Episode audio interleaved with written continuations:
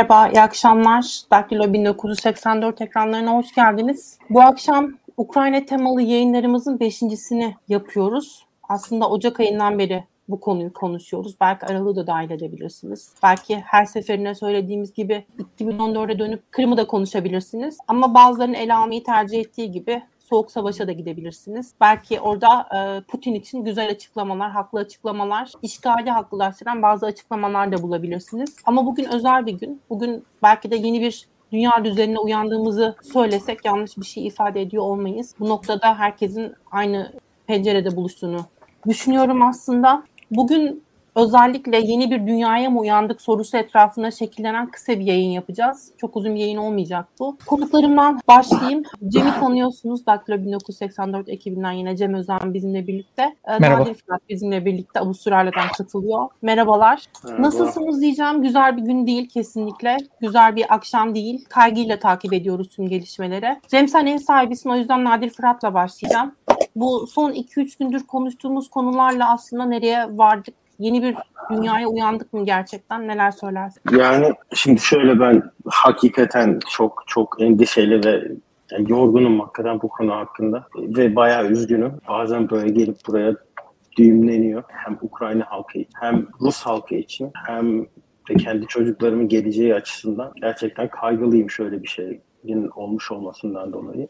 Yeni bir dünyaya uyandık mı? Hani gördüğümüz kadarıyla uyandık. Çünkü şu olanlar sanki saati yani takvimi 1945 öncesine götürmüş gibi bir durumda. İkinci Dünya Savaşı sonrası oluşan iyi kötü kendi içerisinde bazı dengeleri olan, bazı kuralları olan sistemin kaynaklarını ne denir, taşıyıcı kolonlarını dinamitlemiş gibi görünüyor. Tabii burada bu noktada dünyanın takınacağı tavır çok önemli böyle bir şeye izin veril, verilemeyeceği ne bu noktadan sonra göreceğiz, anlayacağız. Burada Rus halkının takınacağı tavır da çok önemli. Burada Ukrayna'nın direnişi de çok önemli. Bunlar hepimiz için gelecek açısından belirleyici olacak şeyler şu an. İzliyoruz tabii ki bütün olayın or- ortaya çıkışını. Ya zaten 3-4 aydır yavaş çekim bir şekilde izliyorduk. Sonunda bu noktadayız ve bilemiyorum. Yani çok ümitli konuşamayacağım açıkça. Yani üzgünüm. Gerçekten üzgünüm. Cem sen de kısaca istersen genel olarak değerlendir. Sonra biraz daha detaylandıralım konuyu. Evet tabii ki üzgünüz. Yani bizim kuşağımız ya bunu da mı görecek dediğimiz her şeyi göre göre ilerliyor. Bir şey muhabbeti vardı. İki McDonald's'ı olan ülke birbiriyle savaşmaz muhabbeti vardı. Dün akşam itibariyle bir şey daha, bir söylev daha böylece eee, çöpe gitmiş oldu. Valla eee, bir yandan üzgünüz, bir yandan insanları izliyorum. Artık bu uzun süredir yapılan anti-Amerikan propagandadan mıdır? Rusya'nın dahil olduğu dezenformasyondan mıdır bilemiyorum ama bir şekilde bir şey düşüncesi gelişti. Yani eee e, NATO'da hani genişlemek de acaba yanlış mı yaptı? Acaba genişlemese miydi? Rusya'yı da anlamak lazım gibi bir bir şeye evrildi. Yani bu konuda biraz ben konuşmak istiyorum. Şimdi kardeşim Sen konuşurken bir yandan Rusya'nın- görseli de yansıttın. de yansıtalım. Deutsche Welle yani ne deniyordu? İşte Almanya'nın bilmem halk işte kamu kuruluşu ne kadar yanlı, ne kadar hükümet dışı bir şey söyleyemez, ne kadar batıcı. İşte Deutsche Welle Türkçe'nin bugün e, Twitter hesabından yapılan paylaşım aslında olayın nasıl bütün yönleriyle değerlendirilmeye çalıştığını görüyoruz ki her Yani- ne kadar böyle görsek de şimdi sen devam edeceksin belki bu aslında o kadar da nasıl ifade etmek gerekir? Masum bir çıkış değil ne dersin? Şöyle şöyle yani sonuçta bir işgal var ortada kardeşim. Yani NATO'yu suçluyorlar. NATO öyle yaptı, NATO böyle yaptı. Genişlemese miydi? Rusya'yı da anlamak lazım. Hı hı. Ben otoriter rejimle empati kuramam kardeşim. Yani otoriter bir rejimle oturacağım Putin acaba bir de Putin rejimi ha. Putin rejimi Putin rejimiyle ben empati kuracağım. Onu da anlamak lazım. Bunu da anlamak lazım. Polonya'yı NATO'ya almasalardı işgal edilir miydi edilmez miydi? Baltık ülkeleri güvende olur muydu olmaz mıydı? Bu bu kadar net. Bu bu kadar net. Yani bir şekilde bu iş nasıl buraya geldi? Nasıl oldu? Yani Rusya'ya hizmet edenler, gönüllü veya ücretli Rusya'ya hizmet edenler yanında Hadi onları kenara koyuyorum. Onlar görevlerini yapıyorlar. Bir de böyle toplum içinde NATO işte NATO öyle yaptı, NATO böyle yaptı. Katil NATO ya kardeşim katilin kim olduğunu dün akşam görmediniz. mi? Yani artık bazı şeyleri direkt doğrudan konuşmak lazım. Yani dün itibariyle artık Rusya'yı savunmak böyle Putin öyleydi, Putin böyleydi demek artık bence mü- mümkün değil yani. Ya anlatabiliyor muyum? Yani Ukrayna mesela 2008'de alınan Almanya Fransa'nın şeyiyle öncülüğünde işte NATO NATO'ya alınmadı. Yani geciktirildi. Bedelini bugün gördük. Hatta şunu da hatırlatmakta yarar var. Yani yapılan açıklamalarda da Almanya Şansölyesi'nin açıklamalarında da vurgulanan şuydu. Böyle bir gündem yok. Yakın vadede böyle bir şeyin olacağını kesinlikle tahmin etmiyoruz. Hatta Putin'le yapılan basın toplantısında Scholz açıkça şunu söyledi. Yani belki ikimizin de görev süreleri buna izin vermeyecek. Böyle bir tartışma yapmamızı bu kadar aslında olasılık dışı yakın vadeli en azından bir durumdan bahsediyoruz vurgusu vardı. Şimdi sen Almanya ve Fransa'yı hatırlatınca benim de aklıma o geldi. Evet, bir yandan lütfen konuda... sorularınızda katkı sağlayın. Onu da hatırlatmış Hı-hı. olalım. İstersen ikinci tura devam edeceğim. Ekleyeceğim Hı-hı. bir şey varsa ben, alayım ama şey, okay. Nadir Bey'le devam edelim. Ben bir şey ekleyebilir lütfen. miyim o konuda? Yani Cem'in bahsettiği şeyler hakkında. Şimdi buradaki NATO konusunda bu, bu tip yaklaşımlarla konuşanlarda böyle hani oryantalizmden şikayet edip yıllardır aynı şeyi Ukrayna'ya uygulamayı uygulamakta olduklarını görüyoruz. Sanki Ukrayna'nın ve Ukrayna halkının kendi seçimleri yok. Tamamen kukla ve tamamen hiçbir şekilde karar, kendileri karar alıcı yeteneklere sahip değillermiş gibi. Amerika'nın organize ettiği darbe deyip meydan. Gördük yani yüz binlerce insan vardı orada. Şimdi bunların hepsinin bazı kaygıları, endişeleri ve istekleri olmasa insanlar o meydanlara, sokaklara dökülmezlerdi. Ne olursa olsun. Hani kim ne şekilde bunları manipüle etmeye çalışırsa çalışsın bu insanların da bazı istekleri vardı. Bu da yani tamamen böyle bir omnipotent güç olarak görüp hani tamamen her şeye hakim, her şeyi yapabilen bir güç olarak görüp işte Ukrayna'da evet öyle yani zavallı Ukrayna işte arada kullanıldı falan ama Ukrayna'nın da aslında kendi seçenekleri olduğunu ve kendi karar alabildiğini de görmeden hareket etmek ben yani bir kere yani şu anda bu pozisyonda bu bu şekilde e, eziyet gören bir halka da karşı daha büyük hakaret düşünemiyorum ya. Yani. Bu insanlara siz geri zekalısınız diyorsunuz resmen. Çok yani aşağılayıcı bir şey bence hiç hiç hak edilmiş bir şey değil. Ee, Nadir bu bir kafa o, yapısı. Bu bir kaf bu bir kafa yapısı. Yani insanlar özgür olamaz. Onları yönetmemiz lazım. Özgür hareket edemezler. Özgür hareket ediyorlarsa şayet Gürcistan'da olduğu gibi Kazakistan'da olduğu gibi, Ukrayna'da olduğu gibi o o değildir. O o başka bir şeydir o. E o zaman biz ona müdahale ederiz. Bu bir kafa yapısı. Yani bu kafa yapısının mücadelesi bu. Şeyi Çok... de hatırlatmak lazım. Yani biz bugün yaşayana kadar aslında günlerdir istihbarat verileri tam da bu tür saldırıların olabileceğini söylüyordu. Ama dürüst olmak gerekirse şu an bu beşinci yayını yapıyoruz Daktilo'da ve ben üç yayını modere ettim. Diğer ikisini izledim ve her beşinde de yani şu yayını saymazsak dördünde de aslında bu bahsedilen argümanlara inandım biraz. Acaba acaba dedim yani Amerika'nın Amerika tarafından sızdırılan belki belki medyada yansıtılanlar çok mu abartılı? Yani bu savaş aslında çok küçük bir e, kısımda mı olur? Hatta belki olmaz mı? Bu savaş bir batı çığırtkanlığı mı? Bunu düşündüm. Bundan şüphe ettim. Ama bugün görüyoruz ki aslında tüm Ukrayna bu tehdidi yaşıyor. Bugün aldığımız haberler de o noktadaydı. Devam edelim. Yani o söylediğinle alakalı olarak ya işte hani Batı çığırtkanlığı olabilirdi, şuydu buydu. Ben biraz başından beri diyeyim bunun olasılık olarak yüksek olduğunu düşünen bir insandım. Çünkü yani sağdaki gelişmelere bakıyordum. Askeri hareketliliği takip ediyordum. Askeri hareketliliğin bize verdiği bazı işaretler vardı. Bu askeri hareketlilik normal değildi Rusya açısından. Belirli bir plan dahilinde hareket ediliyordu. Ha, bu bir acaba işte el mi yükseltiyor gibi bir düşünce vardı ama büyük oranda ben askeri bir müdahale olacağını düşünüyordum başından beri. Yani işte iki, iki tane ihtimal gözümün önüne geliyordu askeri bir şeyde hareket dahilinde bu işte Donetsk ve Lugansk bölgelerinin e, işgali gibi bir şey olabilir. E, diğeri de hava saldırıları gibi e, bölgesel kalır diye düşünüyordum. Hadi en abartılı şekilde olsaydı Dnieper Nehri'nin doğu kısmına kadar belirli bir askeri işgal falan gibi şeyler düşünülüyor diye kafamda canlanıyordu bugün gördüğüm şey bunun bile ötesinde. Yani ben hani en hawkish düşünen adamdım herhalde. Onun bile ötesinde yani şu anda gördüğüm şey. Yani o yüzden hani Batı ta- savaş çığırtkanlığı falan yapıyordu diyelim de yani onların yaptığı savaş çığırtkanlığının bile ötesinde bir hareketle karşı karşıya. Şeye devam edebiliriz tabii. Kusura bakma ikinci tura geçebiliriz istersen.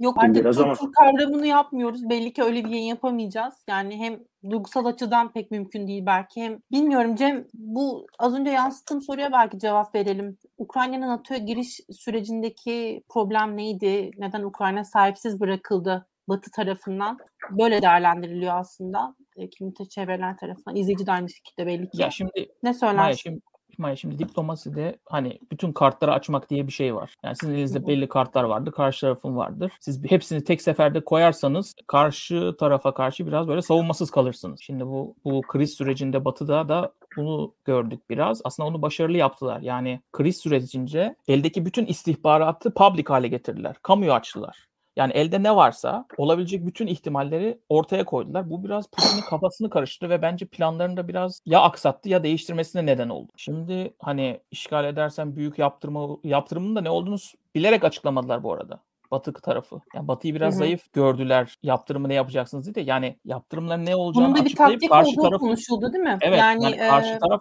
yani Putin hesaplayamadı neyle karşılaşacağını ve hala da bilmiyor ve ben bunun bir taktik olduğunu düşünüyorum. Ama şu geldiğimiz noktada yani artık yani tam teşekküllü bir işgal var yani full scale invasion var. Artık hani Rusya'nın elinde bu sefer kart kalmadı gibi oldu.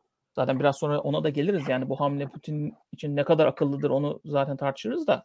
Dolayısıyla şimdi yaptırımların da öne açık. Rusya'nın elinde kart yok. Yani pek çok yaptırımı artık yapabilir çünkü Rusya daha ne yapabilir ki noktasındayız. Bir de evet yani yine bunu çok haklı bir yerden söylüyorsun. Bu gündemi konuşurken aslında neyi de ele alıyorduk? Yani burada mantıklı bir davranış şekli ne olur? Hani tarafların stratejik olarak neler yapabileceğini, Putin'in aslında ne tür bir kazanım elde edebileceğini konuşuyorduk. İşte kısıtlı işgalle ya da geniş çaplı bir işgalle ne, ne tür bir kazanım elde edebileceğini mantıklı bir aktörmüş gibi Rusya'yı mantı, mantıklı bir aktör olarak değerlendirmeye kalktık ama bugün gördüğümüzde bu günden sonra acaba Putin'in kazançlı çıkabileceğini düşünebilir miyiz? Nadir Fırat ne dersin? Ya işte bunu tabii birkaç açıdan incelemek lazım. Kendi iç siyaseti ve dış siyaset açısından incelenmesi lazım herhalde.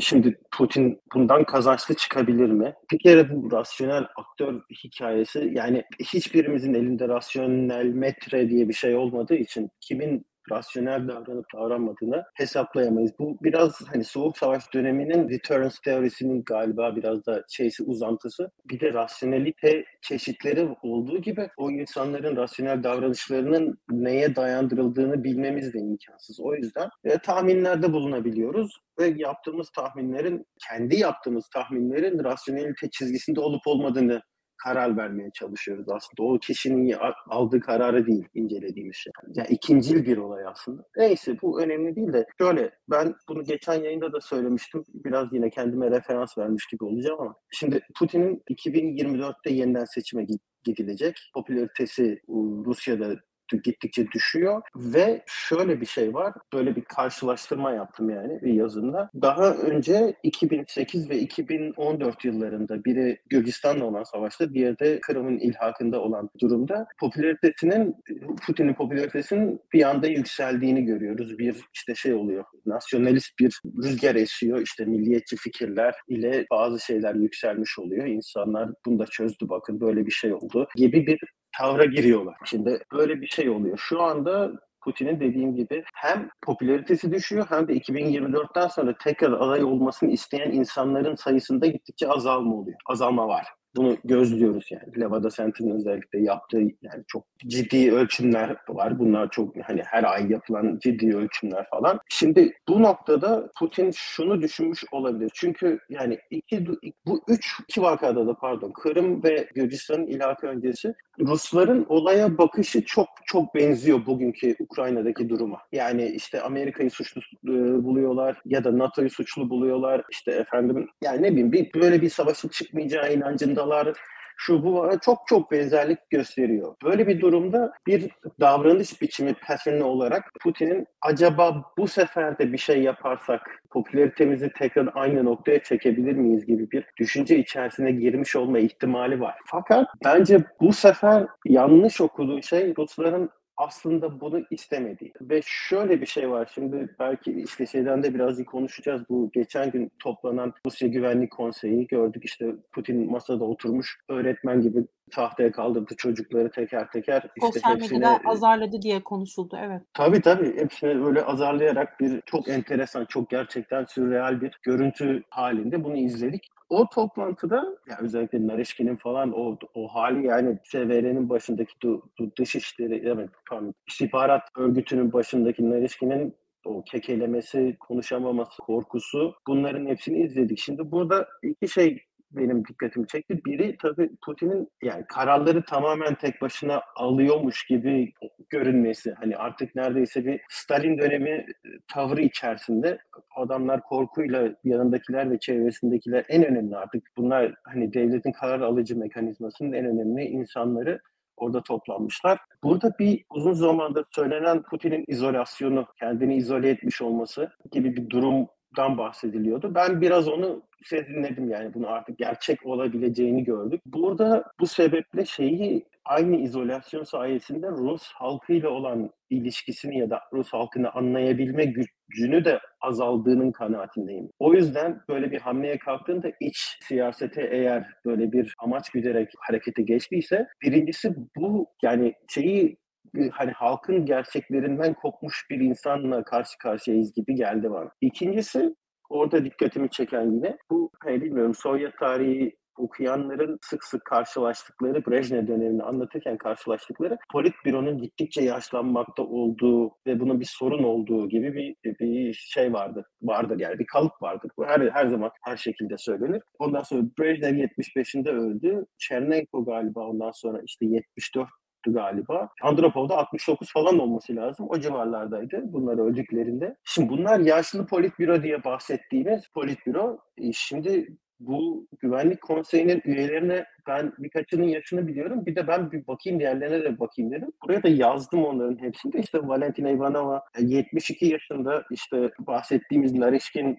67 yaşında, Putin'in kendisi 69 yaşında, ne bileyim Lavrov 71 yaşında. Yani bu insanlar artık gerçekten yaşlanıyor ve bu insanların Rusya'daki yeni kuşakla olan bağlantıları da kopuyor. Yeni kuşağın böyle bir şey istemediğini, istemeyeceğini ile olan ilişkileri de kopmak. Bunlar bir de Sovyet kuşağı sonuç itibariyle bu insanlar. Onu da gö- göz önünde bulundurmak lazım. Oradan Belli gelen başlı travmalara sahip olduklarını. Tabii tabii tabii, tabii tabii. Hepsi yani var. Berlin Duvarı'nın yıkılışına tanıklık ettiler. Tabii, evet, Soğuk evet. Savaş'ın Yani- bitişine, NATO'nun Evet, genişlemesine. yani her şey.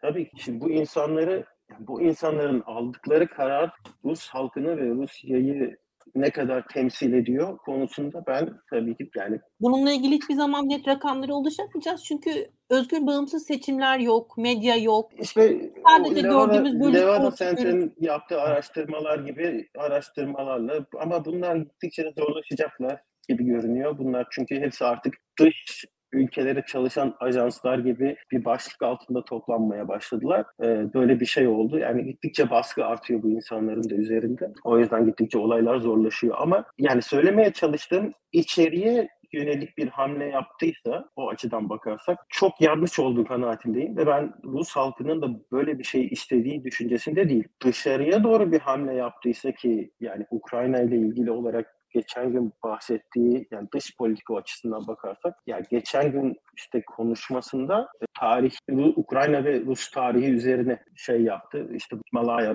e, Malaya Rus ve e, Velika, Velika Rus işte bu küçük Rus büyük Rus ilişkisinden falan bahsetti ki bu e, 1300'lerde şeyin Ortodoks Kilisesi'nin bir şekilde hani bölünmesiyle alakalı aslında ortaya çıkmış bir kavram. Tamamen bu bağlamda çıkan bir şey değil. Daha sonra işte küçük Rus, büyük Rus gibi bir hani kavramlaşma oluyor. Hatta işte Velikaya Rus galiba şeyde bile vardı. Sovyet, Sovyet ulusal e, işte ne denir milli marşında falan bile vardı. Bu artık hani insanlar tarafından kanıksanmış bir yani küçük Rus, büyük Rus olayı oradaki insanların bilinçaltına bir gönderme yapan, kanıksanmış bir bir olaydı. Olay yani bundan bahsetti. Böyle bir garip milliyetçilik şeysinden bahsetti. Tarih dersi verdi.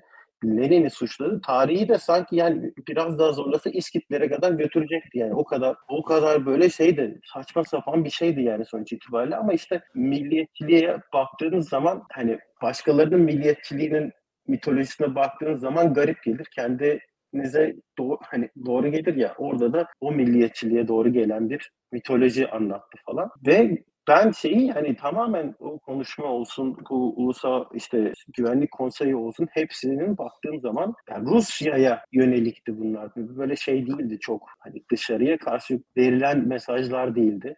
Naratif olarak dokunmak istediği noktalar tamamen Rus halkına yönelik bir, bir propagandanın parçasıydı falan gibiydi. Kesin olarak şöyle, ha, tabii şöyle de bir şey var. Bu olay 2014'ten beri devam ediyor. Geçtiğimiz sene Putin Valday Club'daki konuşmasında da belirttiği gibi 2014'ten beri süren bu yarı işte gri alan çatışmanın artık bir şey o stratejinin işe yaramadığıydı. Şimdi yeni bir stratejiye geçmeyi niyetlenildiği işte son 3 aydır görüyoruz. Yani 3-4 aydır görüyoruz. Ve bugünkü hava saldırıları olsun, e, operasyonel hatlar olsun baktığımız zaman zaten bunun öyle dün karar alınmış bir şey değil. Bu çok çok uzun süredir planlanmış ve çok ince planlanmış bir şey olduğu anlaşılıyor. Yani öyle hani son İstihbarat iki günde ya... aslında doğruluyordu bunu. Hı hı. E, tabii tabii yani bu, o kadar hassas, o kadar yani noktasal yapıldı ki operasyonun yani gidişatı şu ana kadarki gördüğümüz kadarıyla. Yani o yüzden şey diyebiliriz hani bu dün olmuş bir şey değil. Yani sebeple uzun zamandır planlanmış bir şey ve dediğim gibi stratejiyi değiştirip artık tamamen bu Ukrayna olayına bir çözüm getirmek amacıyla yeni bir stratejiye geçerek geniş çaplı görünüyor ki çok çok geniş çaplı bir askeri operasyon düzenlenme kararı alınmış. Putin açıklarken Ukrayna'yı Nazilerden de kurtarmak istiyor aslında. Nazisizleştirmek istiyor. Ee, bir yandan evet. Ukrayna'nın devlet başkanı Zelenski Yahudi. Ee, evet. Bu da kendi ama işte Rusya gibi ülkelerde bu tür açıklamalar yapmaya, gerçekçi, mantıklı olmaya, tutarlı olmaya ihtiyaç duymuyorsunuz. İstediğiniz gibi konuşabiliyorsunuz belli ki. Ee, bunu sorgulayabilecek ya da bunun sorgulanmasına izin verecek bir düzende olmadığı için Cem bundan sonrasında ne yapmak lazım, ne yapılacak, yaptırımlar sonuç verir mi, neler söylersin? İzolasyon gerçekleşebilecek mi? Putin akrep gibi kendini mi sokacak? Ya o konu önemli. Nadir'in söylediği izolasyon konusu önemli. Şununla bağlıyorum onu. Hani Putin gerçeklerden biraz koptu mu diye. Şimdi onun o konuşmasında, o o geceki konuşmasında öne çıkan bazı şeyler vardı. Yani Ukrayna bağımsız olacak bir ülke değil. Sovyetler Birliği'nin dağılması e, cumhuriyetlere özgürlük verilmesi yanlış karardı gibi aslında e, şimdi bu insanlar KGB elemanıydı. Yani onun, o kafaya göre yani Putin kafasına göre niyetlerini açık açık belli etmek bir zayıflık olmalı. Ve bugüne kadar da zaten kendi niyetlerini açıkça hiçbir zaman öyle beyan etmedi. Yani açık açıklamadı. Böyle bir manifesto ilan edeyim, şunu yapayım, bunu yapayım demedi. Arkada operasyon, arka kapıda operasyon, görünürde de yo bir şey olmuyor diye bir hava vermek. Hep hep bütün yaptığı dış politik hamlelerinde, iç politik hamlelerinde de öyle. Bunu görüyoruz. Fakat gerek Temmuz'da, Temmuz ayındaydı yanılmıyorsam yayınladığı makalede olsun, gerek geçen günkü çıkal öncesi yaptığı konuşmada olsun, niyetlerini açıkça belli eden, işte revizyonist bir dış politikaya devam edeceğini açık açık söyleyen bir yapıya bir, bir açıklama yaptı. Bu beni biraz yani Putin'i izleyen birisi olarak beni biraz şaşırttı. Yani bugüne kadar hep arka kapıdan işleri hallederdi. Ya sanki orada o izole olmasının bir sonucu mu, dünyayı okuyamamasının bir sonucu mu ee, onu tabii göreceğiz. Yani bir hesap hatası yapmış olmasını umalım. Niye böyle diyorum? Çünkü bugün NATO tekrar ayakta. Rusya izole ediliyor. En son Şampiyonlar Ligi finali de elinden alındı bugün. Hı hı. Şu an herkes Rusya'yı konuşuyor. Bu yalnızca, konuşuyor. Uyandı insanlar yani. Ve yaptırımlar noktasında olmayacak belli ki. Yani kültürel izolasyona doğru da gidiyoruz. Bugün Berlin'de yapılan gösteri, evet. Brüksel'den arkadaşlarımın arkadaşlarımın hesaplarından gördüm. Orada yapılan gösteriler bunun etkileri kültürel evet, anlamda evet, da çok evet, güçlü olacak belli ki. Yani Rusya şu an dünyadan dışlanıyor. Hı hı. Bunu hesapladı mı? Göze mi aldı? Kaldırırız mı dedi. O konudan tam emin değilim. Yani Bugün şu ekonomik an... verilerle ilgili de bilmiyorum takip edebildin mi? Rusya borsası açısından parlak bir gün değil. Ya şimdi Putin kafasını konuşuyoruz. Borsa düşmüş. Hı-hı. Şöyle bakıyor. Rezerv Rusya'nın rezervleri mesela çok sağlam. 2014'ten beri rezerv biriktiriyor. Niye rezerv biriktiriyor? Savaşı finanse etmek için. Yani şu an şöyle düşüyor. Savaşı finanse edebilir. Diyelim ki Ukrayna çok iyi bir direniş gösterdi. Veya zayiat verdi. Çok zayiat verdiriyor. Hı hı. Yani kasadan yerim diye bakıyor şimdi. Putin kafasını düşüneceksiniz biraz. Yani o yüzden... Demokratik demokratik e, ölçütleri değerlendirmek çok mümkün değil. Özür dilerim Nadir Fırat lütfen devam Yok, edin. Kusura bakmayın ben Orada zayiat verme konusuyla ilgili olarak insan zayiatı yani maddi zayiatın çok e, hani para konusunun çok çok büyük bir mesele olduğunu sanmıyorum. E zaten hı hı. 2008'den beri reform de devam ediyor Rus askeriyesinde.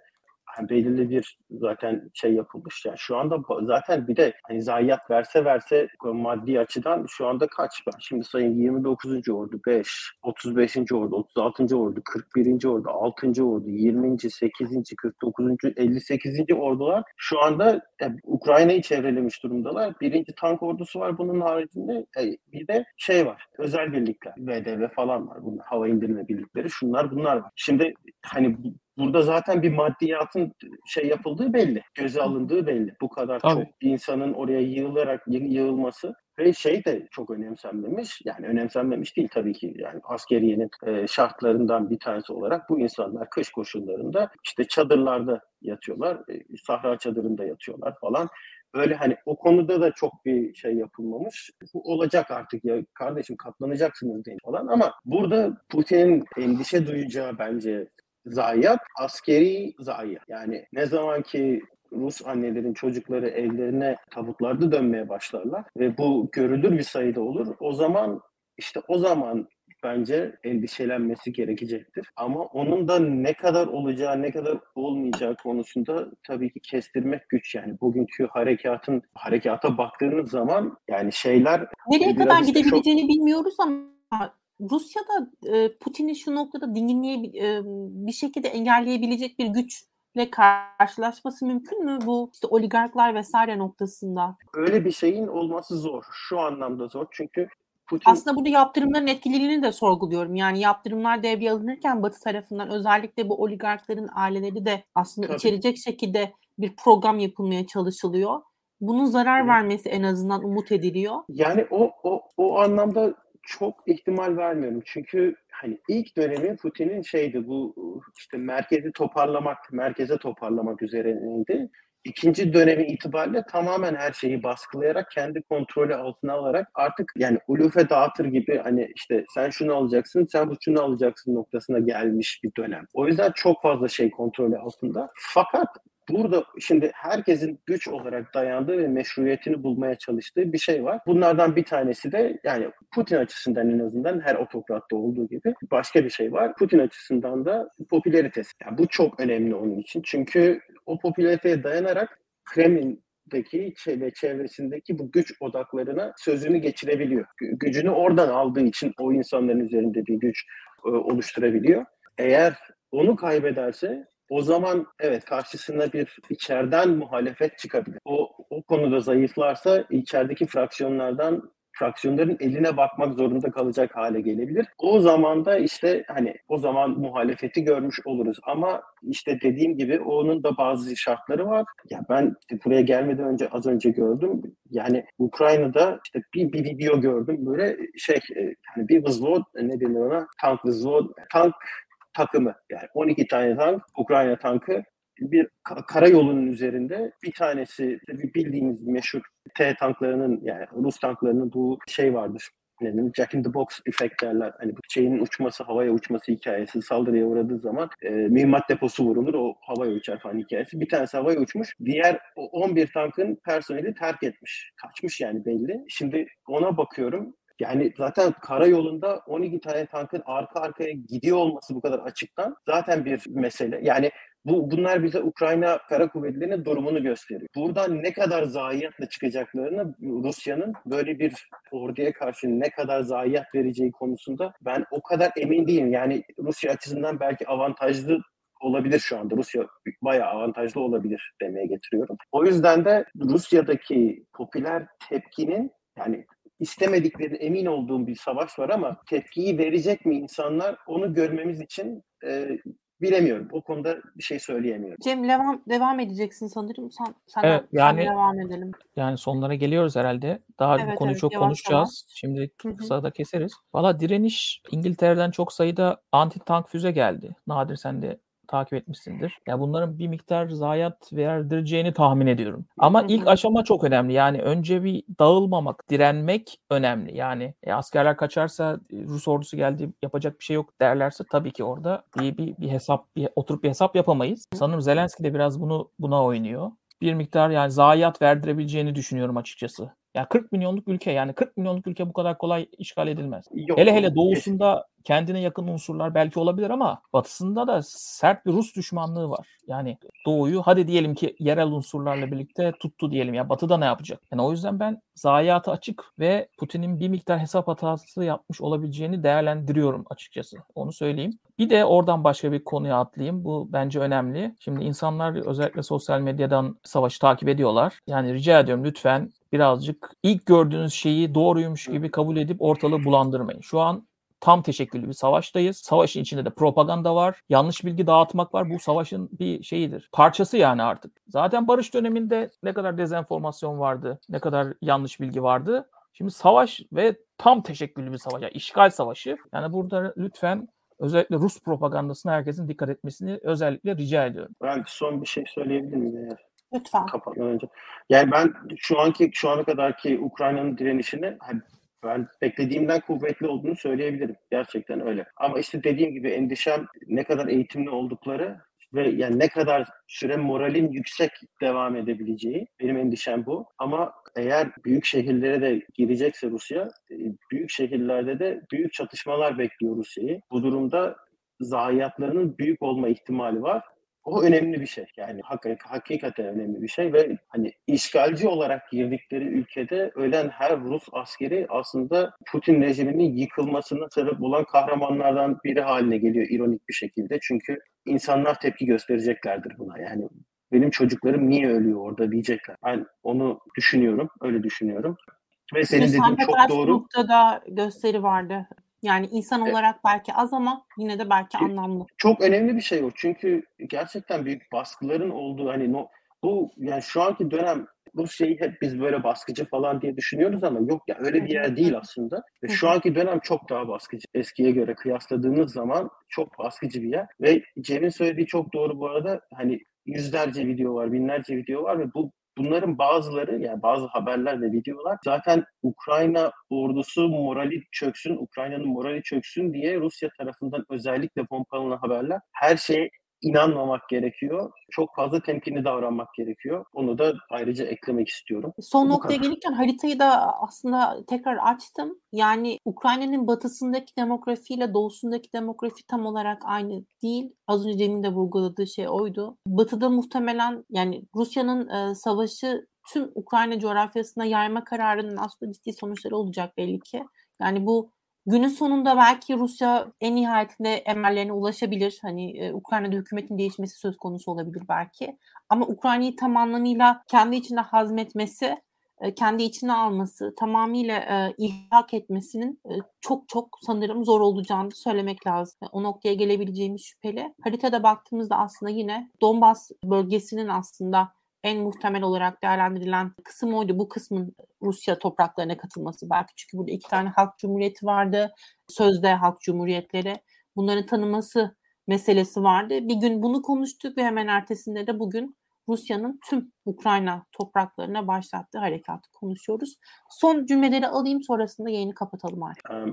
Ben Batı'nın hangi yaptırımları uygulayacağını artık görmek istiyorum. Hı hı. Birincisi bu benim için önemli olan. Artık bir şeyin söylenmesi yavaş yavaş söylenmesi gerekiyor. Çünkü yani artık olayın boyutları aşikar. Bir noktada bir şeyin söylenmesi gerekiyor. Bir, ikincisi tabii bu yaptırımın Çin'de dahil olmazsa ne kadar uygulanabilir olduğu ayrıca bir de muamma benim için. Onu da göreceğiz herhalde yakın zamanda. Yani söyleyecek başka da ekleyecek pek bir şey bulamıyorum. Ukrayna halkına bütün desteğim canı gönülden işte öyle. Maya yayında sen da ne söylersin? yayında da söyledik zaten. Putin artık bütün kartlarını açtı. Artık kimsenin onun niyetlerinden şüphesi yok. Ülkeleri işgal edip onları yönetmek istiyor. Dolayısıyla herkes buna göre yeni hazırlığını yapsın. Dün dün akşam gerçekten dünya artık eskisi gibi gerçekten olmayacak. Herkes hazırlığını yapsın. Türkiye'dekiler de dahil yapsın. Öyle ucuz Rusçuluk yapılamayacak artık. Onu da söyleyeyim ya. Teşekkürler izlediğiniz için. Hemen sonrasında yayın devam ediyor Daktilo 1984 ekranlarında. Nabız programını izleyebilirsiniz. Çok teşekkürler izlediğiniz için, sorularınız için. Ne diyelim Ukrayna halkının yanındayız.